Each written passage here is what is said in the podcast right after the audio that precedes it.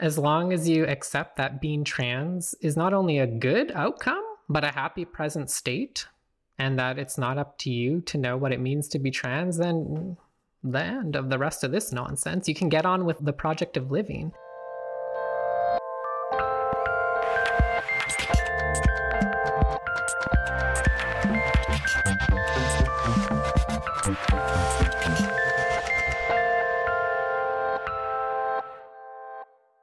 Hello, greetings, welcome. Thank you for tuning in to The Feminist Present, the podcast where we use the gift of feminism to figure out what's going on right now. I am Laura Good. And I'm the co-host, Adrian Daub. I thought we were trying a different intro, but... Um... No, I'm, I'm laughing because this is the second take that Adrian and I have tried to say our names, but we're just going to... Yeah, I think... It. Do you know who we are? I think you know think who we you, are at yeah. this point. I'm Laura. He's Adrian. It's us. Yeah, exactly. It's us um, again. Who are we talking to today? So we're talking to uh, Jules Gill-Peterson, who is an associate professor of history at Johns Hopkins. It's part of our ongoing series to figure out what's going on in the world of panics. What are, what are we afraid of today, basically? Um, Wither panic. Wither panic, yeah. Panic, what's that all about? Um, how does it work?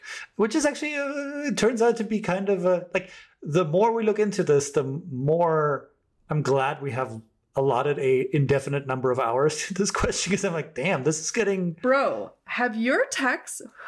I mean, I sort of know the answer to this, but have your inboxes been blowing up with people talking about cancel culture? I have been getting some very interesting responses in my D Ms to this series so far. I mean, I've been popping off about cancel culture for like about two years now, and so like... So your D Ms have been have been popping off with this. My D Ms have been a garbage fire, and sometimes a very fun garbage fire. There are people People sending me like, yes, you know, I'm sure you've seen this, but kind of emails. And otherwise, yeah, you know, sometimes I do get some some pretty hilarious stuff. I'm really kind of glad that we're sort of not kind of plowing, you know, the same furrows as everyone else, but we're really kind of asking mm-hmm, a very specific mm-hmm. question, which is how this panic kind of seems to always been shouting distance of, you know, issues around trans people and specifically mm-hmm. trans children, but at times like forgets about that fact, and other times uh, is like very aware of this fact. And Jules was perfect in guiding us through that. Totally. You know, I, I knew Jules specifically through the amazing book Histories of the Transgender Child, which asks the question both of where does this idea come from? Why are children always sort of central in the trans debate? Mm-hmm. When, for instance, if we think mm-hmm. about like people who bring up gay people and they're like, think about the children, we're like, oh, that, mm-hmm. like, what are you actually saying there, mm-hmm. right? Like that's become, that was a right-wing trope and very easily discoverable as that. Mm-hmm. With trans people, we really seem stuck talking about children. Yeah. And that's not to say that obviously there are important issues around trans children, but it's weird mm-hmm. that like there's a kind of this fixation. On the other hand, Jules' book really does an amazing job and pointing out that there's this kind of persistent feeling of newness around right. trans children, like, oh, we're just not used to it. Which she evidences as completely false. That is, that was one of my favorite parts of this discussion.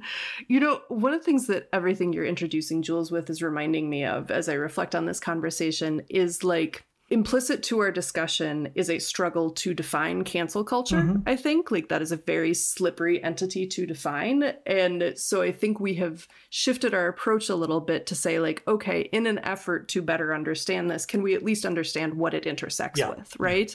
Yeah. And I think that is one way of sort of defining the bounds of what cancel culture is and is not, and what it impacts and what it doesn't impact. And so that's where we drilled down here with a verified expert on trans history. God, talking to Jules was so fascinating because, like, I'm such a lit nerd, right? Like, you and I are book nerds. We're, like, writer people. And as I was reflecting on this conversation with Jules, I was like, fucking Christ, the, the field of gender studies, like, the historians make such an important... This is the most obvious point anyone has ever made, that, like, historians are very important to gender studies, but there was something about this conversation with Jules that just really drove that home for me. Yeah, in some way, it is the cardinal discipline, I would say, precisely because yeah. it unsettles so many of these, you know... Assumptions. Oh, well, traditionally, it's been this. It's like, yes. the historians are there to be like, please don't use that word. Like, completely. Turns out human beings tend to rearrange the way they live their lives, like especially around questions of gender and sexuality, a lot. The idea that like for the last six thousand years humanity's done X and now suddenly these weirdo activists are asking you to right, do Y. Right, like, right. almost always collapses like a beautiful, you know, souffle once you is, once you exactly. expose it to the the bare minimum of research. Yeah. Just research. Yeah. There's a beautiful moment that I want to flag for people in the interview where Jules points out that, like, no matter what she does, right? She is a, you know, a dyed-in-the-wool historian, or historical researcher, right? Or like sifting through archives, trying to figure out like how to get archives to surrender things that normally people didn't think they were preserving necessarily, et cetera, et cetera. And yet, in the perception of, let's say, the other side, whatever that other side is, she's an activist, mm-hmm. right? A Meanwhile, radical, it's like, well, firebrand. Yeah, right. Like identity politics yeah. activist or whatever, yeah. right? Like, meanwhile, you know, like the people who like are just asking questions, right? Who are like, oh, I'm just being, I'm the objective observer here. I'm just, you know, asking some important questions about, you know, kids and hormones and tr- devil's puberty blockers, yeah. right? Yeah, right. They like are very frank about not having done any of the research, right? They're just like, eh, I'm just like shooting from the hip here, right? And yet they're supposedly not the activists. They're the reasonable ones. Yeah. The logical ones. The solid ground. Yeah. The person who slaves ten years over a, over a frickin' manuscript, like that's not the activist, right? Like yeah. their question may have come from a place of care. But no, if you're just like, yeah, I didn't like really look into this, but like this is like this question that occurred to me and like, why won't you answer it? Right. Like it's like, well, okay. Like, you know, that's, that's your right. You can do that, mm-hmm, mm-hmm. but you're not the expert here. Right. And and I think that that's such an important thing. And and I should say that, you know, Jules is really beyond the, the histories of the transgender child, which, you know, ranges from the nineteen twenties to the nineteen seventies, really, you know, extremely well-researched book. Wild, yeah. Uh, it's also, you know, engaged with you know, T S Q, the Transgender Studies Quarterly. It's really sort of helping further trans studies as an established discipline. And it's really telling that a lot of the people who are the most audible voices on trans issues from, let's say, you know, uh, less than pro-trans mm-hmm. uh, perspective, mm-hmm. like there's no there's no research there. There's no studying there. From what I've read, uh, I should say, maybe there is someone doing extremely serious work, but I, I haven't seen it. It's, mm-hmm. it's really people kind of having opinions and sort of having a gut feeling about stuff. Which, again, you can have a gut feeling about stuff, but it's just, you know, it's funny to me that in terms of how this panic has framed trans people, it's really, really striking that expertise and reasonable discussion, right, which which includes the handling of evidence, is somehow always implicitly located on the anti-trans side, mm-hmm. when in fact trans people and, and their allies have really done important work to really establish and maintain a scholarly discipline here. And yet they find it invalidated at, at every turn. I should also mention, by the way, that uh, Jules has a really cool Substack newsletter that mm, you should mm-hmm. check out, Sad Brown Girl. It's, mm-hmm. it's really quite lovely. And that for those who don't want to read a, a history book, there is a book coming out uh, called The Trans Woman Manifesto. So that's going to be Ooh. Jules the opinion haver rather than Jules the, the researcher. And so maybe uh, folks who like what they're hearing but aren't going to crack open a three hundred page University Press book, that maybe you wait for that and help the Substack newsletter to tide you over. Good recommendations. I mean, I- I'm going to go out on a limb here. This is, I'm going on the record with this, Adrian, and I'm just going to say that, like, I offer the opinion that if we're going to talk about trans scholarship and trans politics, we should talk to trans people while we're doing it. I mean, this is like a, that's pretty radical, I know, but I'm just I'm just throwing that out. Yeah, I mean, it's it's but it it is one of these things that. That was a joke. That was a joke. You were supposed to laugh. And then oh, sorry. Well, went on with your professor monologue.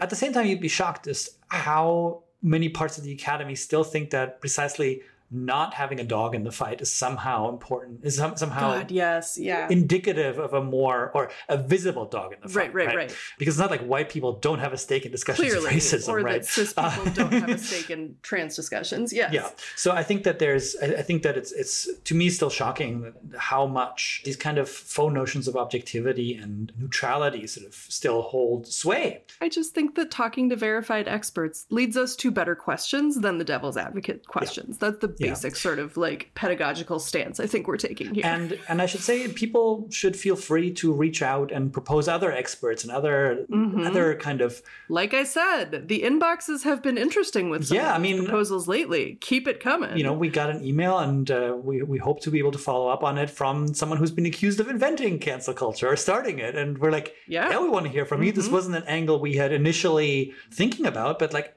absolutely. This is something that I've thought a lot about. And I love the idea of, again, like you said, I think introducing our first episode, the idea of people being the best at reflecting their own experience. Everybody is an expert on themselves, you know, like rather than us mouthing off about like what we think is happening. It's really nice to hear from people who were there, who can tell us what they thought, right? And then we can say, we think you did something different or whatever, but like, it's okay, right? I mean, the overall point of the series is to, you know, ask patient questions and to take serious people's accounts of their own experience. Mm-hmm. And and to consult people who we consider experts on some of yeah. those issues yeah. too. You know, like I think so much of the work that we do here, you and I, is admitting the limits of what we know, mm-hmm. you know, and admitting that there are people who are much better qualified than we are to speak on certain things. And this would be one example of that, one of many, I think. Yeah. Well, maybe we should just take it to the bridge. Take it to the bridge. I think the, the way we started the conversation was to talk about this idea of reasonableness, about how mm-hmm. and this kind of just asking questions can often sort of implicitly cast, you know, trans people who will sort of in annoyance say, like, this has all been covered. Please stop mm-hmm. asking mm-hmm. the same damn questions over and over again as the kind of unreasonable ones. And the person who's, right. again, raising the same damn questions that have been raised for twenty, thirty years, you know, as the reasonable ones. Mm-hmm. And I think that Jules' description of that language game was mm-hmm. extremely fascinating and a beautiful opener to what I thought was a terrific discussion. So I'm I'm really excited. She's also just so funny and delightful, you Absolutely. know, like we've made it sound like we're trying to shove a lot of vegetables down people's throats, like pedagogically here, but like this Jules is just a witty, funny, and delightful Absolutely. thinker uh, who I had a blast talking to. So let us saunter across that fateful bridge where we will talk to Jules. Thank you for joining us again. We're going to keep turning in this widening gyre of cancel culture and what it rubs up against. And uh, we hope you will keep joining us. Slouching towards uh, the bridge. There we go. Enjoy.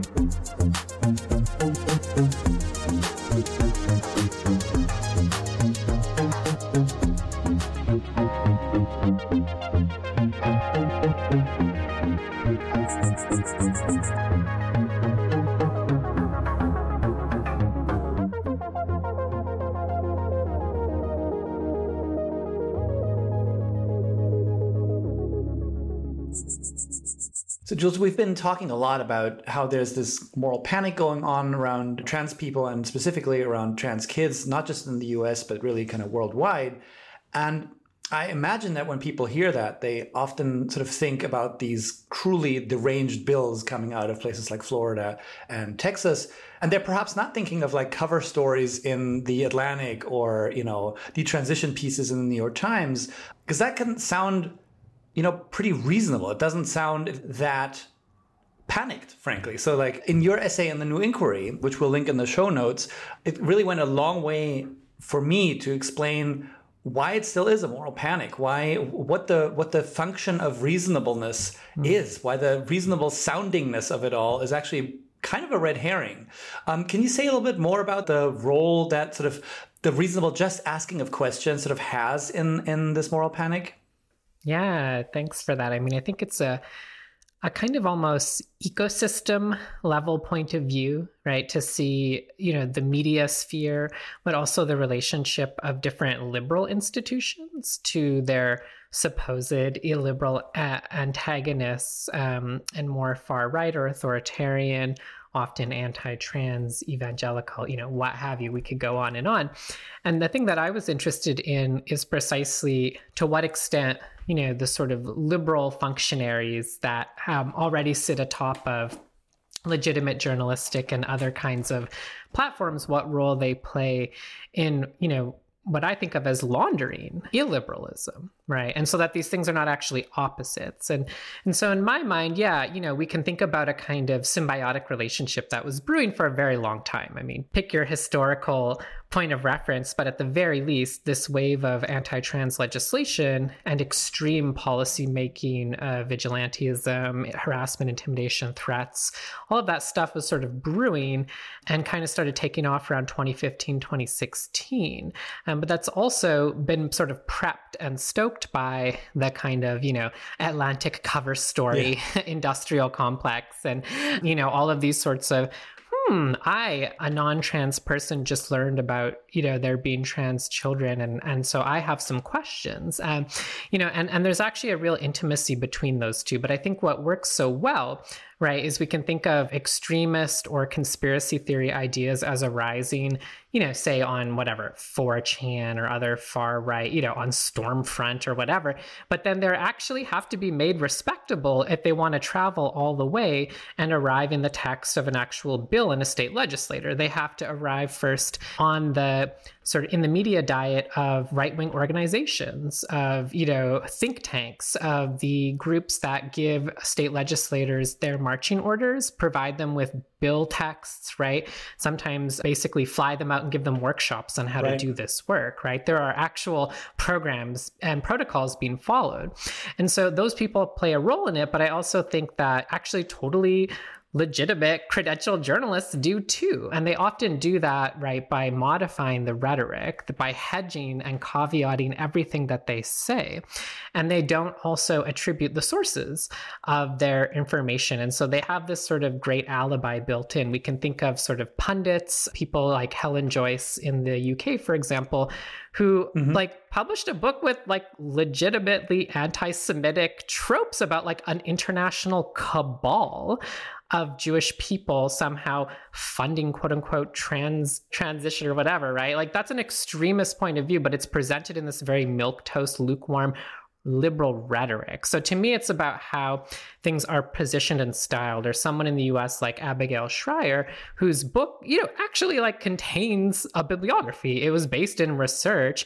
It has a lot of disinformation and easily falsifiable claims in it, but it always caveats them. And so it just leaves them on the page right beside things that sort of half take them back. And so a reader can read that, right? And if a reader is already plugged into a more sort of extremist right-wing media sphere, well, you read it, right, to sort of affirm your bias, right? And so there's this kind of basically networked intimacy. But what I think is really important about it is that it it really thrives on plausible deniability. So these, you know, liberal pundits, maybe they, you know, make their money from Substacks and, you know, lectures and being canceled or whatever, right? Right. But they don't actually order people to go out and send death threats on their behalf, right? The people who run the Twitter accounts actually directing people to harass and intimidate doctors at hospitals or, you know, trans children and their families, right? Right. That's a separate.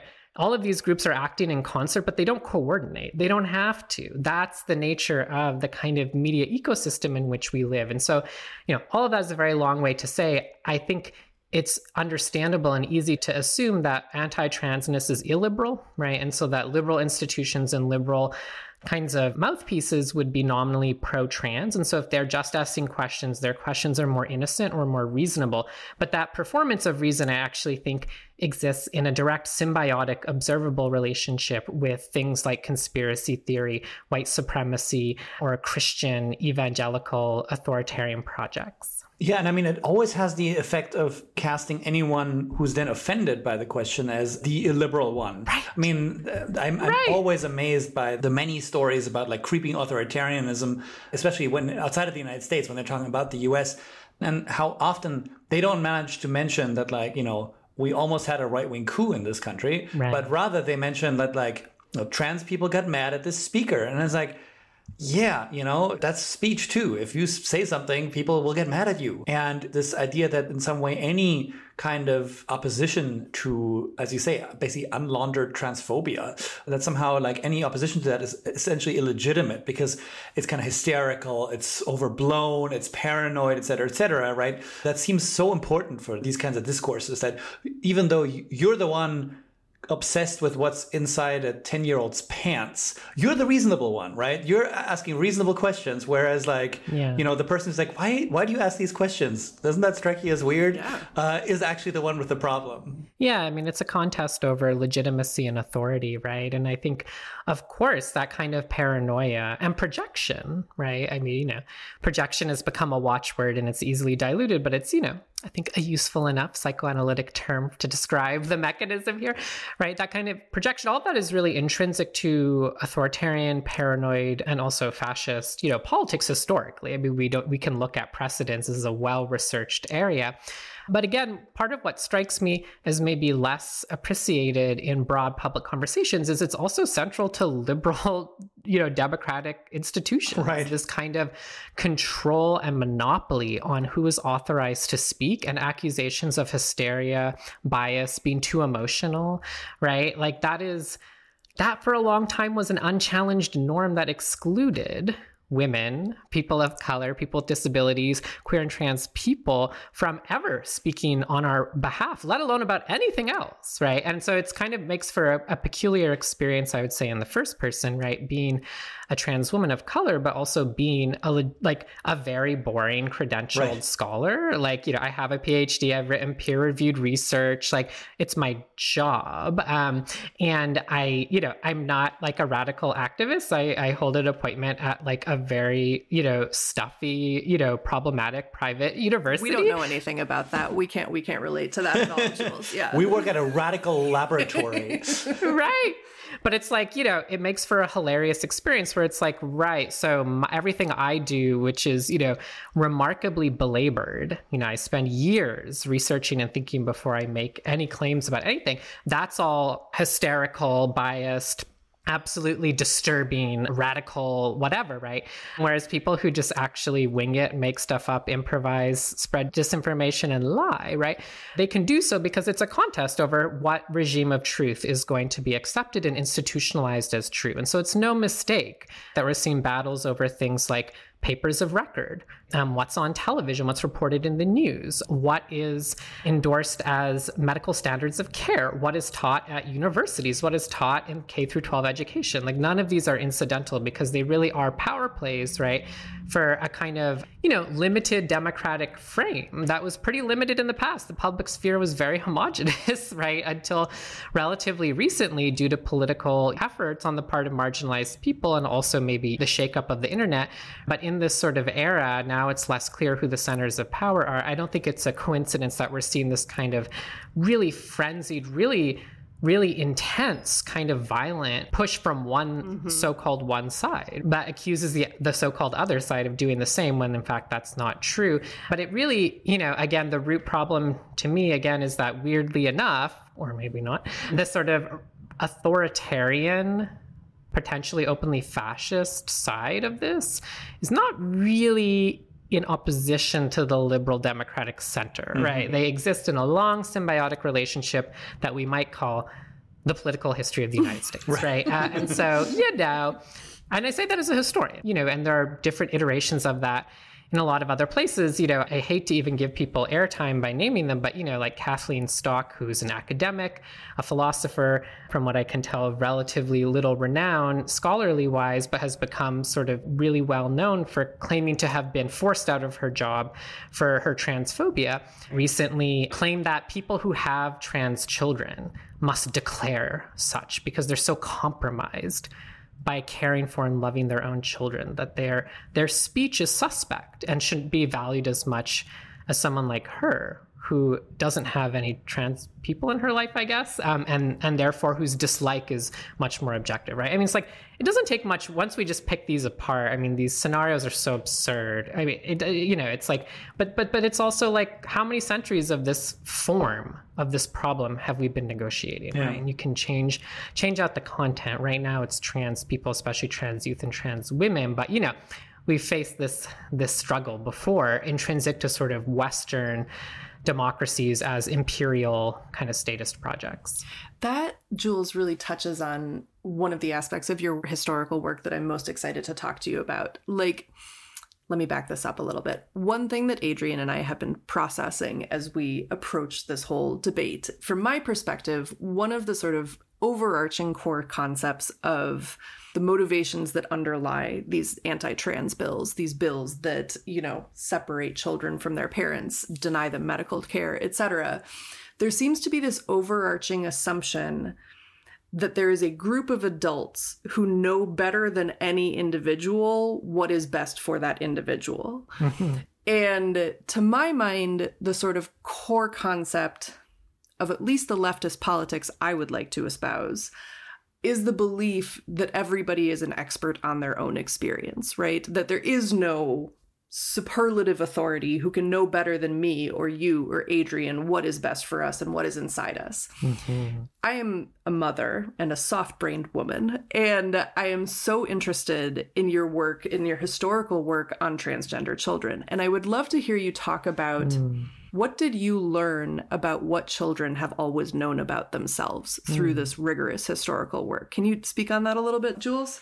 Yeah. I mean, you know, it's like if I was in a graduate seminar, you know, I'd probably be like, well, the very possibility of knowing the self has to be historically. Okay. But, you know, I work in like certainty the nineteenth... is a Christian concept. Yes. Hey. Yes. And, you know, a lot of that revolves around the figure of the child, right? So the, the totally. idea of children that we have in Anglo-American culture is not that old. Yes. Right. It's really kind of a late nineteenth century invention. There's, again, oodles and oodles and libraries of books on this, but the notion of the innocent, protectable, ignorant Ooh, child, the child yes. that does not possess knowledge of anything, but including therefore self, right? And we, you know, sort of attach that notion of absence, of innocence, of not knowing to race, gender, and sexuality. Ooh. So in the United States, it was racialized white. And so Black children have been systematically barred from access to the category of childhood itself. Who gets the privilege of innocence? Yeah, yeah, right. And so if you're not innocent, for example, you are killable by the police or, incar- you know, you can be incarcerated sure. as an adult, even when sure. you're a child, et cetera.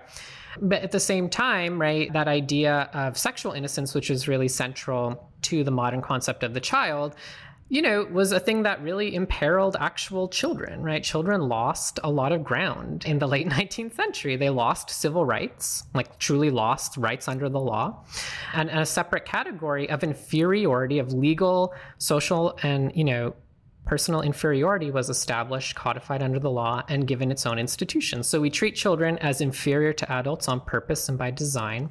And that has incredible consequences for their ability to act like human beings, right? Which is not to say that children are the same as adults, but adults are not the same as one another either. It's just like, you know, a moot point. Then we get to the twentieth century and, you know, I'm looking back through these archives, finding all this remarkable evidence of children who certainly, by the time there are sort of trans words, right? Especially transsexual, which is a word that comes into vogue in the nineteen fifties, you find kids saying, hey, I'm fourteen. I went to the library, looked up the word transsexual, which however they found that out, right? I read the medical literature on it. I read every newspaper article I can. And hey, Doctor Harry Benjamin, your name is at the end of every newspaper article I've ever read about a trans person. So I'm writing to your office in New York explaining that I am a transsexual and I would like to transition.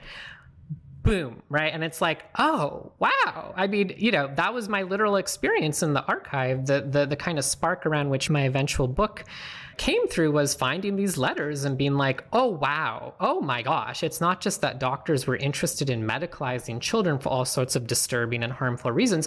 Children were like, hey, I understand medical literature and no one's helping me in my life, so I'm just going to go straight to the source, right? Fascinating. But even before that, even before that, there's plenty of evidence of young children who, through whatever vernacular they had, I'm talking in the nineteen twenties, thirties, but you can go back further if you want, articulate themselves to their families and are like, no, not that, this. Nah, not a boy. I'm a girl. And a lot of families are like, okay. Mm-hmm. And there's no medical discourse to tell them otherwise. They figure it out however they figure it out. They dress their kid how they want to be dressed. The kid goes to school the way the kid wants to go to school, has the name and pronoun. Like, this stuff has already happened a long time ago. And so although I don't think that that gives us a privileged window into knowing kind of philosophically, you know, what a child is or what gender is, because those are really questions that that were used by medicine and psychiatry, you know, to harm those kids. I think it's just overwhelmingly evident,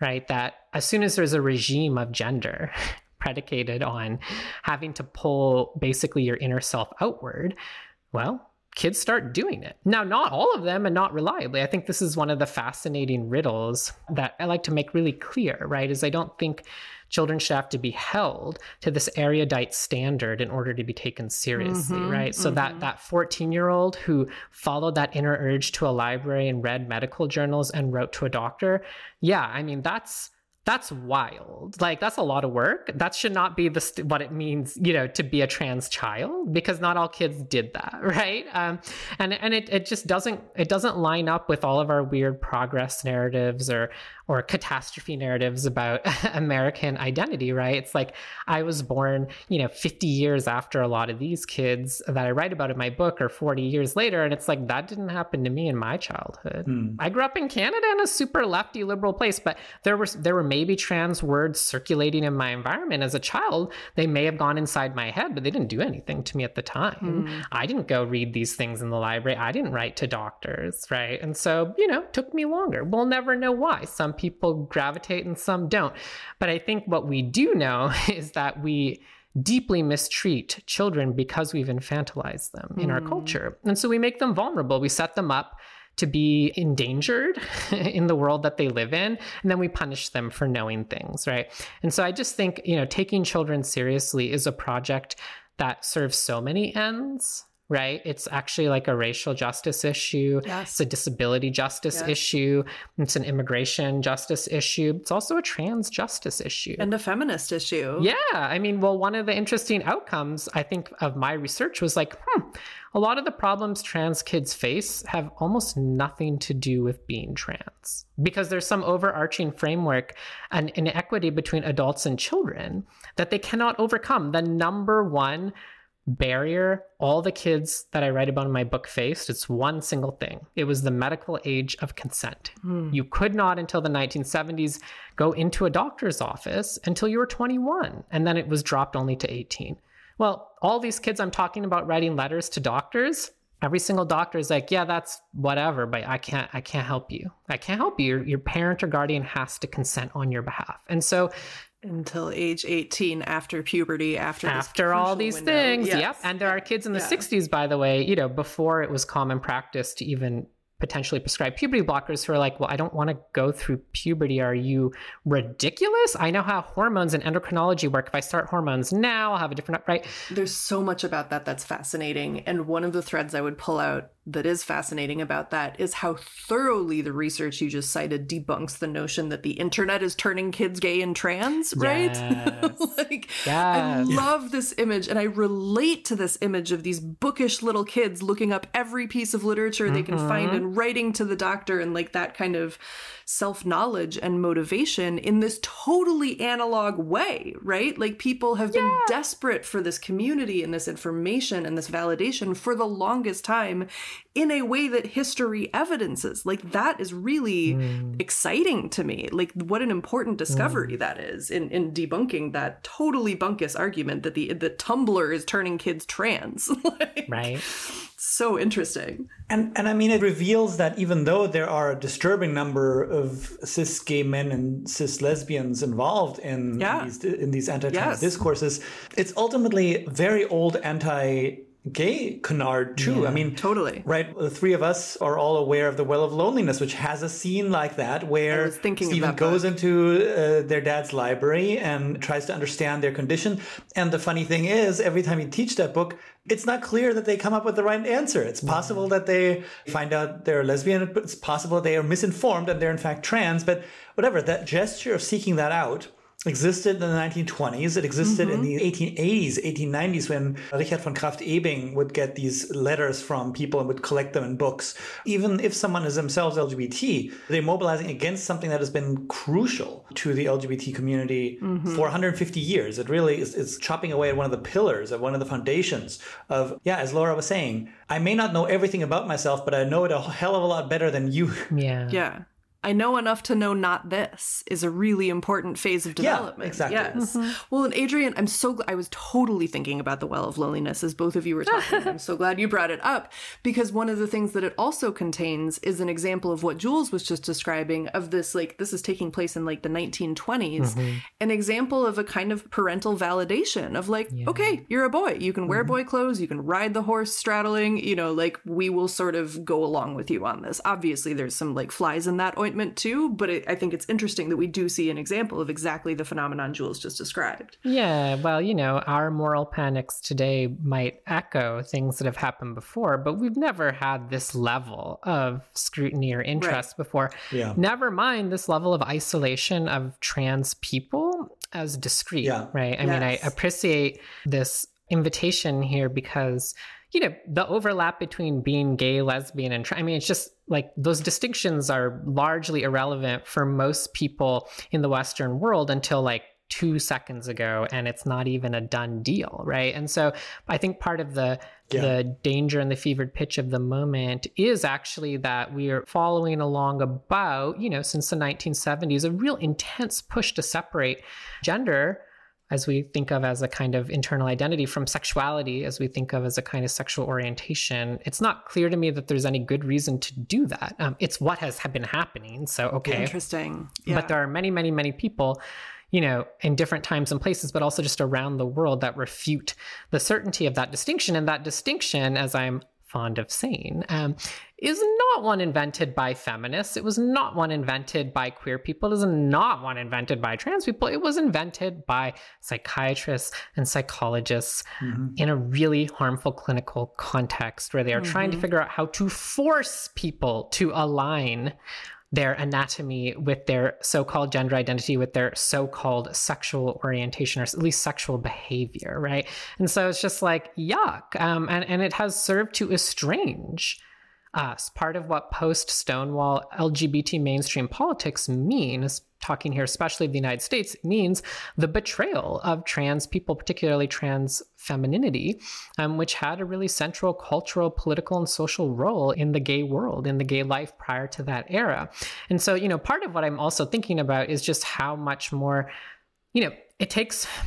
Trans people have been hung out to dry a lot of times. I'm I'm, I'm currently finishing up a, a book manuscript this summer about the history of trans misogyny. And so let me tell you, Ooh. Trans women have been hung out to dry pretty much yep. by everyone, everywhere, yep. all the time for at least like two centuries in a row now at this point. Um, that's the that's the time period I'm writing about.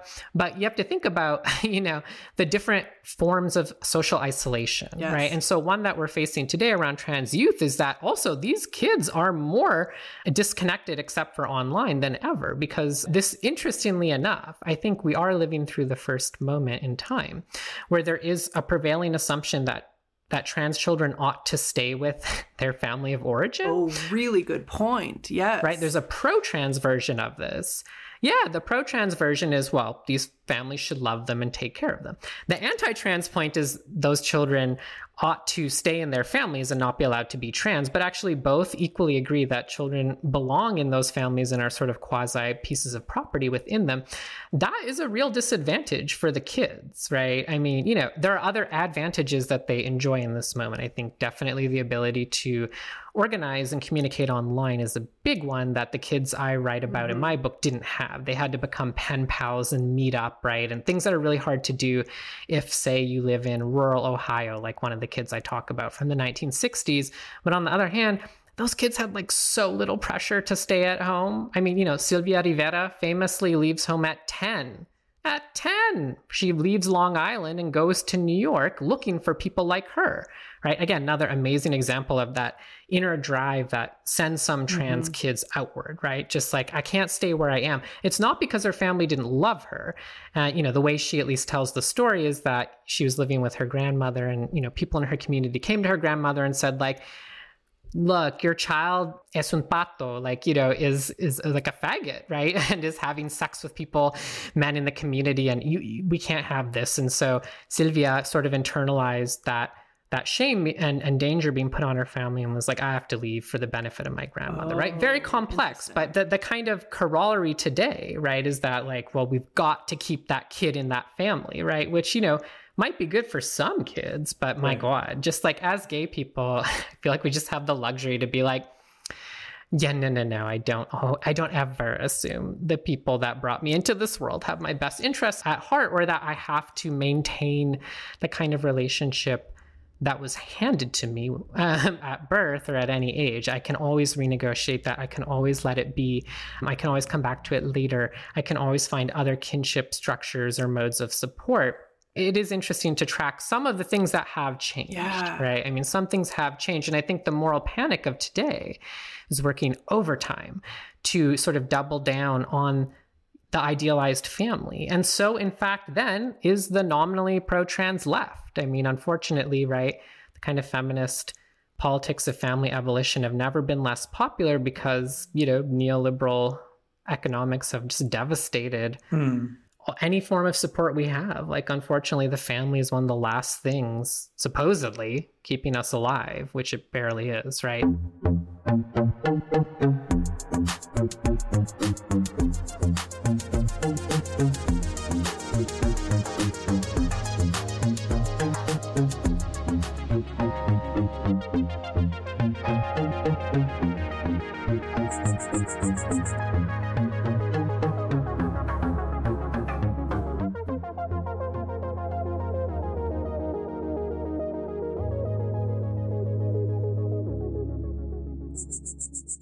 Thinking about human beings in terms of gender always will destabilize the kinds of roles and identities mm. that we assume in everyday life, and to say, mm. well, these are socially constructed, and, you know, obviously I want to have access to this role. A society that denies me that better have a pretty freaking good reason to do that. But it's interesting that it always gets sort of subsumed under this moniker of identity politics, right? Which mm. some of the, the most important texts that I think in this evolving discourse were very much opposed to, and saying, yeah. if your son is now a daughter, that's one possibility, yeah. but maybe it's way more complicated than that, right? And the way we think of families, and the way I think often mm. trans kids also get mobilized in a way that sort of says the system stays the same, just the, the person flips identifications, right? That always strikes me as short-sighted too, right? The fact is there are a lot more systems to unravel, I would say, than to just say, you know, uh, I want to fit into the system a different way. Right. And, and it, it strikes me, I think you're absolutely right, that there is a kind of left liberal affirmative discourse that likewise kind of might accidentally play into the hands of some of these right wingers, in the sense that it in some way shores up the legitimacy of the system while giving the individual a little bit more yeah. leeway of how they're going to yes. navigate that system. Does that, does that make sense? Yeah. I mean, trans inclusive, the liberal position is laughable. Mm-hmm. I mean, it has done nothing to stop this tide of anti-trans, not just anti-trans legislation, but moral panic. Violence. Violence, right? We're talking yeah. about lives, not just lives lost. I mean, we get told a lot we have to worry about the kids who will die, but it's also lives ruined, mm-hmm. um, lives, yeah. you know, immiserated, made worse, quality yeah. of life lost, right? And this liberal mm-hmm. protective model, it's not curious about trans life. It wants to domesticate and control trans life in order to maintain the very set of systems and institutions mm-hmm. that have excluded trans people in the first place. So it's just, to me, it's like sort of dead on arrival as a proposition. But like, you know, I'll, let's use the example of Texas, where, you know, that really egregious policy was forwarded by the Attorney General's office, then supported by the governor, right, issuing an opinion, trying to do what the leg- state legislator had failed to do the year before, which was say that anyone who affirms, just like broad broadly takes care of a trans kid, right? I'm not talking even about like giving a kid hormones. I'm talking about just like giving a kid pizza, saying, yeah, that's your name. Yeah. yeah. Giving them pizza, letting them wear their clothes, right? That they are presumptive child abusers under Texas law. And, and, you know, under Texas law, it's not just mandated reporters like teachers or counselors who have to report instances of child abuse. They're technically speaking, every adult in the state of Texas is required, right? So the state is like, hey, all adults, you are required to supervise and inform on your neighbors. Pick up that phone and call and say, I see someone around a trans kid. That person must be a child abuser, right? Okay, so the liberal outcry around that is all about, how dare you take mandated reporting and weaponize it against these beautiful, innocent children?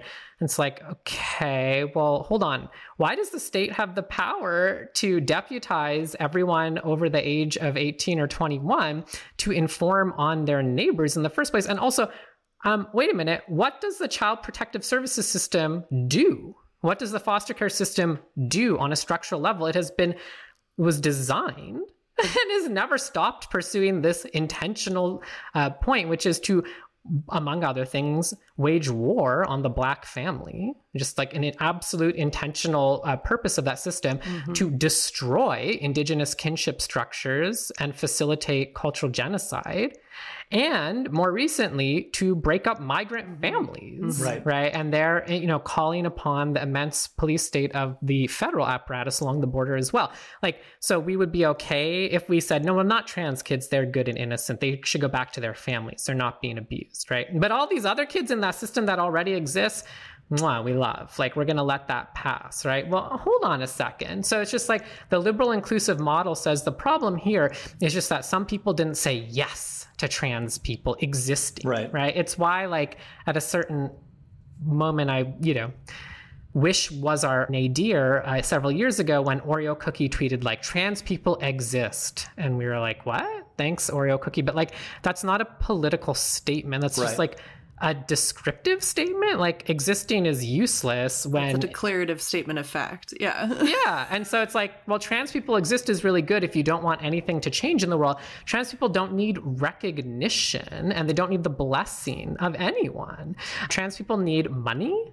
Trans people need hormones. Trans people need surgeries. Trans people need relief from policing. They need relief from over-incarceration. They need access to the formal labor market. Those are the biggest issues trans people have faced, you know, since all of those things have existed. Yeah. So it's like mm, the liberal kind of playbook here. I really, I think, again, it is symbiotically a part of, again, if I were being more academic, what I would call the biopolitical mandate to, to utilize gender as an axis of racial governance and of statecraft mm-hmm, and of mm-hmm, colonialism. Mm-hmm. Right. And so we are already way past the idea that some people have to die in order to improve the lives of other people. That's an axiom of modern statecraft, right? And so trans people fit well into that pre-existing calculus that sort of moves the variables of gender and race, you know, with time. But whether or not trans people are investigated by Child Protective Services isn't really the crucible of that broader violence, right? Of course, I don't think they should be doing that, right? But at the same time, as I've argued many times in public, if every single piece of anti-trans legislation were to be defeated tomorrow, if every single anti-trans politician were to lose re-election in the next cycle, if every single anti-trans pundit were to lose their platform or their job or be canceled or whatever fantasy they have of their own um, glorious erasure, right? We would be back at a deadly status quo in which to be trans as a sort of status condition in the world, in the United States, primarily leads to downward mobility socially and economically for most people, but specifically and especially if you are trans feminine or a trans person of color.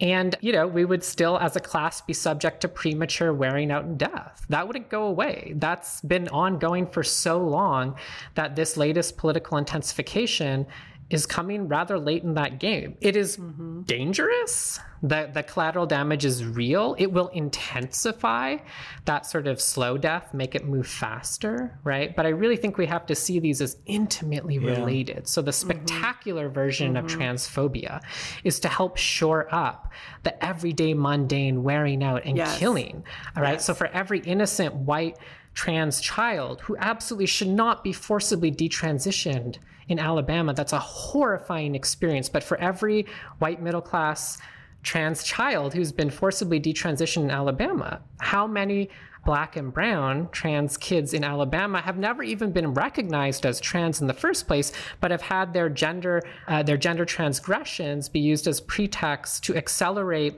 the school to prison pipeline bearing down on them already? How many of them have been pulled out of class, have been suspended, have been subject to police interrogation, are more likely to end up in juvenile detention or in that foster care system? And they don't even, they're not even in the position to have healthcare taken away, right? And that's not to say that we have to make those two figurative children compete. No. The point is that their experiences are directly dependent on one another, and none of the political strategies I've seen forwarded in the public sphere have taken that into consideration. They all want right. to ignore the Black and brown trans child and go all in on the white trans child because that racial innocence is the quintessential American project yeah. of of childhood. I mean, this is already the point that the Combahee River Collective statement makes, right? It's not. Yeah. It's not. Yeah, yes, exactly. Yes, it's not yes. that these, it's not that this group is uniquely deserving of of attention and support. It might be, but we don't. We're not saying that. What we're saying is, if a solution doesn't address them also, well, it's not a very good solution, and it, it doesn't actually advance the status quo. Yeah. Uh, and I think I think that that's beautiful how you're putting that. That you know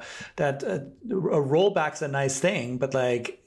Roll back to what? You know, to, to a really bad status quo? Well, and meanwhile, what have, you know, Black and brown trans women organizers been doing since time immemorial? Right. Mutual aid projects, getting money into people's hands, getting them yep. housing, yep. getting them jobs when they're coming out of the system, when they've been incarcerated, and getting them access to healthcare. I mean, like yeah. we already, there are incredible, incredible activist networks and mutual aid networks, especially led by Black trans women throughout the South, that are already doing work that, like, frankly, just outmaneuvers all of this, right? They don't even have to be like, what's our specific plan for young people? Because like, right. they don't, they don't make all these bizarre distinctions in the first place, right? And so it's like, again, if those people were to be leading, right, in coalition with other folks, you know, most impacted, right, by that, the stratification. Which is literally Kimberly Crenshaw's yeah. definition of intersectionality. Sure, yeah, yeah, yeah. I mean, it's like, we yes. already know all of that, but of course, that's all of that work yeah. is actually at the margins when we think about this this public sphere version that we sort of started this conversation with, right? The moral panic, right?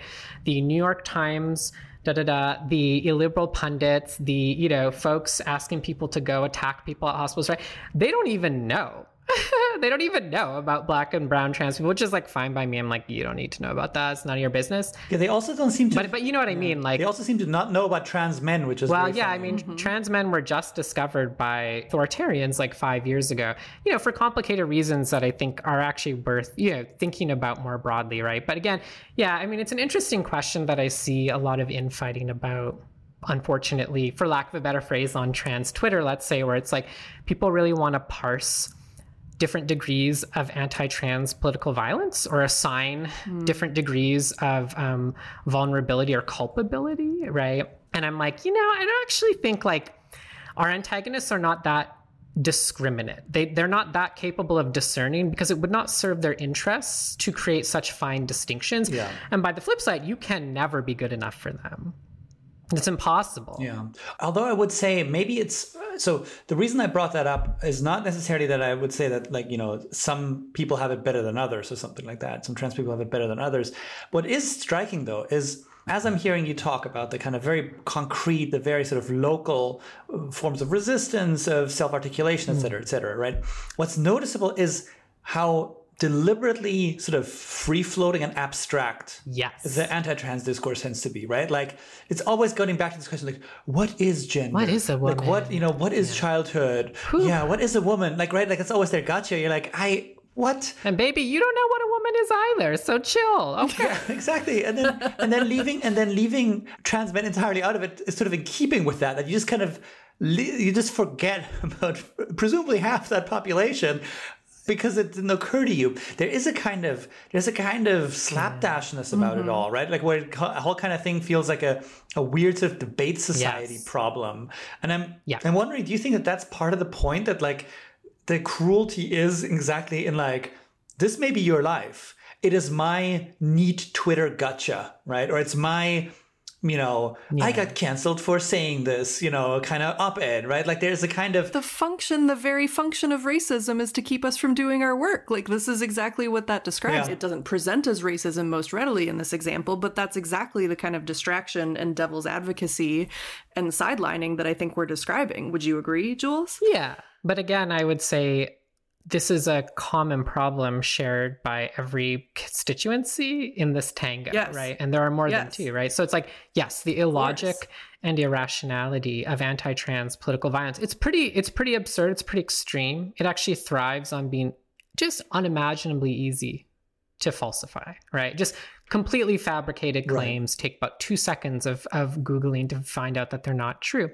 But that's that's the right. point, because then, you know, by the time one is debunked, you move on to the next one.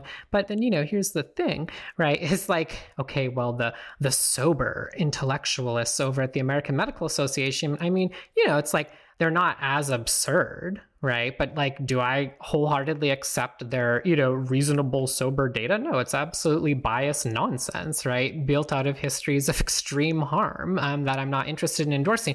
And I also always want to point out, we have to be so careful not to form our political strategy in pure reaction to that, because it breeds right. opposite. And it's an affective yep. game. I get it. Yep. It's about feeling, right? It reminds us that we're not rational creatures. But when people are like, so-and-so wants to ban pronouns, but in the tweet where she said that, she used three pronouns. Gotcha. I'm like, honey, that's not going to matter. You think you think when the police yeah. like arrest people, you can be like, well, actually, you know, you can't but actually your way out of shit like that, right?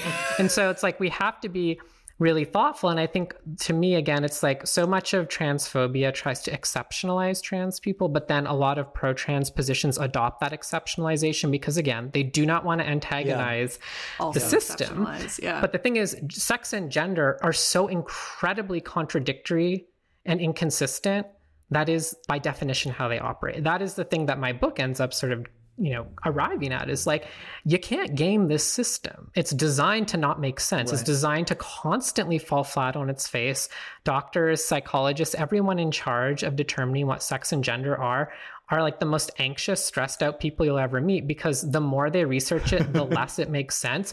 But that never weakens their position. It only empowers them even further, because if you have a regime, a binary, let's say, that is obviously not functional at a logical mm-hmm. level, right? That's perfect, because it becomes impervious to critique. You can't just point out, as people are often like to do, and use trans people, or frankly, use intersex people as some sort of debate points, right?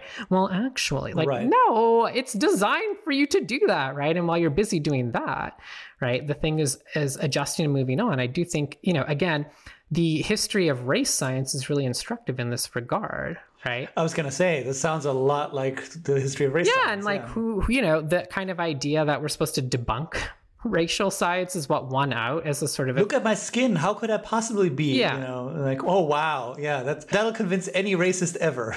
Right. It's just not how it works. It's not, you know, there are these interpersonal scales, but we're not like, life is not debate club. Thank God. I mean, I would yeah. just be, as a woman, I would be miserable. Um, and so I think, though, there's great relief in mm-hmm. abandoning that pretension that our job is to become the most rational, airtight, reasonable, fact-laden, yeah. whatever people. And once we finally achieve that state of level enlightenment, that the powers that be, the ruling class, will be like, oh, you know what? You did good, honey. You're in. You're in the charm circle. Have a participatory lollipop. I get yeah, it. Now. It's not going to yeah. work. What about the last two hundred years of American history or no. European history, like, it leads you to believe that the meritocracy of it all is real, and that reason is something consistently practiced and espoused by people in power, right? And so I just think, like, you know, again, once we de-dramatize and de-exceptionalize trans people's experience of having genders, like, we all are obliged to have genders. You know, it is what it is for now. That's fine by me. Um, but, you know, it's like, don't look to trans people to solve some sort of massive problem and deliver us to utopia, because I just think that that's ultimately a distraction. So I have two questions about this. So first off, I want to, because I haven't done that yet, I want to really thank you for taking the time to talk to us about this, because, I mean, I knew I wanted to talk to you about it, but I was like, well, maybe Jules is just sick of talking about TERFs, right? Like, there is that problem that, like, I mean, sure. there's so much exciting work being done in your field that isn't concerned with mm. transphobes all the time. And it sucks that kind of you keep getting sort of asked to do that. But on the other hand, maybe that's in some way also what this discourse is about. Yeah. The same way that for a long time, I feel like any African-American cultural production that was taken seriously broadly, like outside of African-American community, had to have some something to say about racism and white people, right? Mm-hmm. Uh, and there is this kind of like, I, I think that one of the specters in these kind of debates is, on the one hand, they don't really want to engage with trans people, but on the other hand, they would be horrified to learn that trans people just don't think about them that much. What's that yeah. that famous uh, Mad Men uh, meme, yeah. right? Like, I, I hate you, I don't even think about you, right? Like, yeah. by making trans people kind of defend their existence over and over again, it kind of, as, as Laura was alluding to the Morrison line earlier, right? Like, it keeps you busy mm-hmm. doing just that, as opposed to doing whatever the fuck else you'd want to do with your day, right? Mm-hmm. One place where this came up for me was that someone, it was one of those debates that went nowhere, and then someone was like, well, you know, there's a lot of people detransitioning, you know, and trans activists won't tell you that. I'm like, the most famous, I would say, trans novel of the last five years is called Detransition, Baby. Like, Adrian. It's out there, my friend. Yeah. Like, this is not some kind of well-kept secret. Like, you know, there are interesting discourses. The thing is, it's not there for you to consume, for you, Kathleen Stock, to like engage with. Like, that might be melancholy. Other kids are hanging out without you. That's that's painful, but that's life. I, I do wonder whether this sort of centering of questions of existence, of knowledge, right? As you say, like all these debate club questions that really don't make anyone's life better or worse, right? Like, if a child tells their parent, I think I'm trans, would you want that parent to say, are you sure? You know, well, gender is just a construct, or whatever you'd want to say. No, you'd want to say, what do you need? Yeah. Right? Like, yeah. and, and that is absolutely answerable without any of the epistemological questions that, that seem to dominate this, this panic, where it's like, how do we know? What if we make a mistake? What if we miss, you know, yeah. like, what if this person who thought they were trans was actually genderqueer? It's like, oh no. Yeah. I don't, I don't actually know what that would mean. I'm, I like, it could mean literally anything. Like, but it's N B D. I mean, I just think exactly, you know, ultimately right? The good news, right, is that, yeah, no one has to become an expert in trans anything. You don't really need to read any of the, the, the literature in trans studies. Um, you know, it's really, really easy to diffuse all of this, right? And to say, I'm, I'm done on the other end. It's one simple precept. As long as you accept that being trans is not only a good outcome, but a happy present state, and that it's not up to you to know what it means to be trans, then the end of the rest of this nonsense. You can get on with the the project of living um, in concert with other people. I mean, a lot of transphobia is about anxiously trying to sever our social interdependence. Trans people are not the only people with genders, and non-trans people are not separate from trans people. We are all interdependent, and gender is so intensely sociable, as is sexuality, that we actually are already implicated with one another. And so I, I understand, you know, when the aggrieved TERF is trying to stake a claim and saying, well, no, your existence threatens me. What they're really saying is my role in the social order is to be the superintendent of everyone inferior to me. Perhaps I'm a white woman, right? Perhaps I'm a white feminist. Um, perhaps I'm an evangelical white man with a lot of access to the halls of power. Well, your role has historically been superintendents of others, right? Who are deemed racially or otherwise inferior. And, but, you know, when that ideology gives way, it doesn't give way to chaos. It gives way to sociability. We are all related to one another through gender. We all share aspects of mm. things that undo us, that don't belong to us, that exceed us. And it's interesting, but it's kind of benign. Um, there's like nothing really to be done about the fact of that. Mm-hmm. What is to be done is the project of living together in the world. That that's great, though. Like, that sounds a lot more interesting to me. Um, and so, yeah, when your kid comes to you and says, I might be trans, you say, great. What's next for you? What do you need? What do you want? I'm glad you're here, because I would always be glad that you're here. Your value is not contingent on who you are or how mm-hmm. you present yourself in the world. Your value is inherent. You command respect because you're here, because you're already in relationship with me, and I have an obligation of care towards you. So that can't, that can't be taken away. Simple as that. The rest is just fluff. You were born worthy of love and belonging. Mm-hmm. There's nothing you have to do to earn that.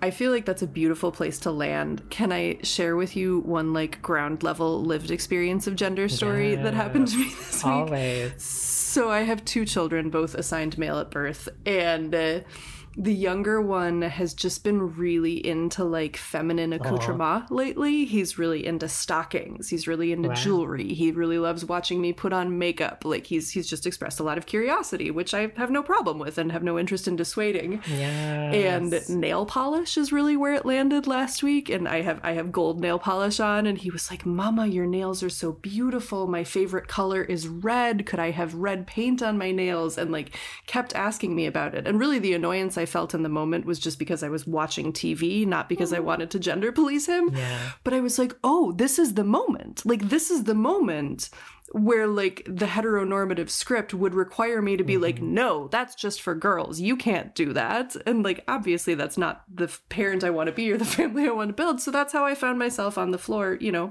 painting a four-year-old's Aww. red nail polish. And he loved it. He was so excited about it. And yeah. it was such, you used the word benign, Jules. And it was such a benign moment. It was just like, this is the activity that we're doing right before we do the light bright and like watch an episode of Sesame Street. Yeah. And it didn't have to be more laden than that. And it was just so interesting to watch that sort of like moment course through our family and like pass and just like be fine, just be benign. Yeah, when it doesn't have to mean more than what it meant. You also get to be more present exactly. for it and enjoy it. And I just yes. think that that's a gift, to find these moments in your life where you're actually like doing the thing totally. and not imagining what it means to one hundred screaming strangers who are trying to to make law, you know, antagonize you for doing that. Exactly. It was just like a cute little art project on the floor and some time that we got to spend together. So like, I would have been really sad if that opportunity had passed us by, mm-hmm. I guess was my parental takeaway. Yeah. So it also might go some way to explaining why this kind of relaxed attitude is kind of impossible, especially in the missionary United States and frankly in the U K, which, you know, yeah. for a long time got off on basically telling a quarter of the globe how to about how to live, well, yeah. precisely the inability to just let something be something, right? We met these natives, we are stealing their stuff. And also they do this other thing that we don't understand. Oh, it must be threatening, right? Like, as opposed to like, yes, let us eradicate people them. Just do stuff, right? Like, there's a lot of people in this world, they do different things. Maybe it doesn't require, you know, a white British person to like interpret it and be like, actually, I think this is a form of rebellion, or it's dangerous, or it's social contagion. You know, there is a kind of imperial nostalgia too here to the immense privilege and the probably also joy, frankly, of getting to tell other people what they're, the shit they just kind of get up to in the normal performance mm-hmm. of their lives, like what they might mean, and be like, oh, actually, you know, this is very troubling and I'm very troubled by it. Or what your kids are doing is very troubling to me, right? This is where I think we get back to the fact that, it's, especially on the internet, that these kinds of discourses become so virulent. The internet gives us a good sense that, yeah, there's a whole lot of very different people out there, right? Like, it's a big ass planet and now you get to see a lot of it. There is a kind of inability to to just kind of let other people be. Yeah. Well, it comes back again to this tension between curiosity and certainty. Right? If I were certain of gender policing in that moment, I would have said, no, absolutely not. You are a boy. No nail painting shall take place. And instead, like, curiosity just says, like, what are you interested in about this? How can we spend this time together? And like, I don't know, curiosity just seems like a happier way to live life. Jules has an appointment to get That's to, right. Adrian. We need to shut up. What overrides everything? There's theory, there's praxis, and then there's acupuncture. And acupuncture outranks everything. I think Trotsky, Trotsky said that. Well, yeah, and so does mm-hmm. my nervous system, which says, let's take a break from, from the business of the world. But no, I could easily talk to you all all day. This has been such a stimulating conversation. There's so much more I you know would love to dig into at some point. Um, but you know, thank you for... for having me on to talk about all of this. It's it's been really interesting and yeah, uh, lots to chew on.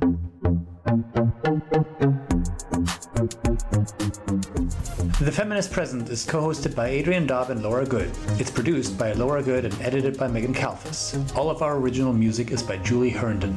We are eternally grateful for funding support from the Institute Named for a Woman in a Building Named for a Woman, the Michelle R. Clayman Institute for Gender Research at Stanford University, where we are especially grateful to our feminist colleagues Cynthia Newberry, Allison Dahl-Crossley, Natalie P. Mason, Jennifer Portillo, Wendy Skidmore, Shivani Mehta, Carolyn Asante-Darty, and Morgan Kanan. The Feminist Present is also co-sponsored by The Changing Human Experience, producing deep ideas for a better world by supporting Stanford research in the humanities and social sciences.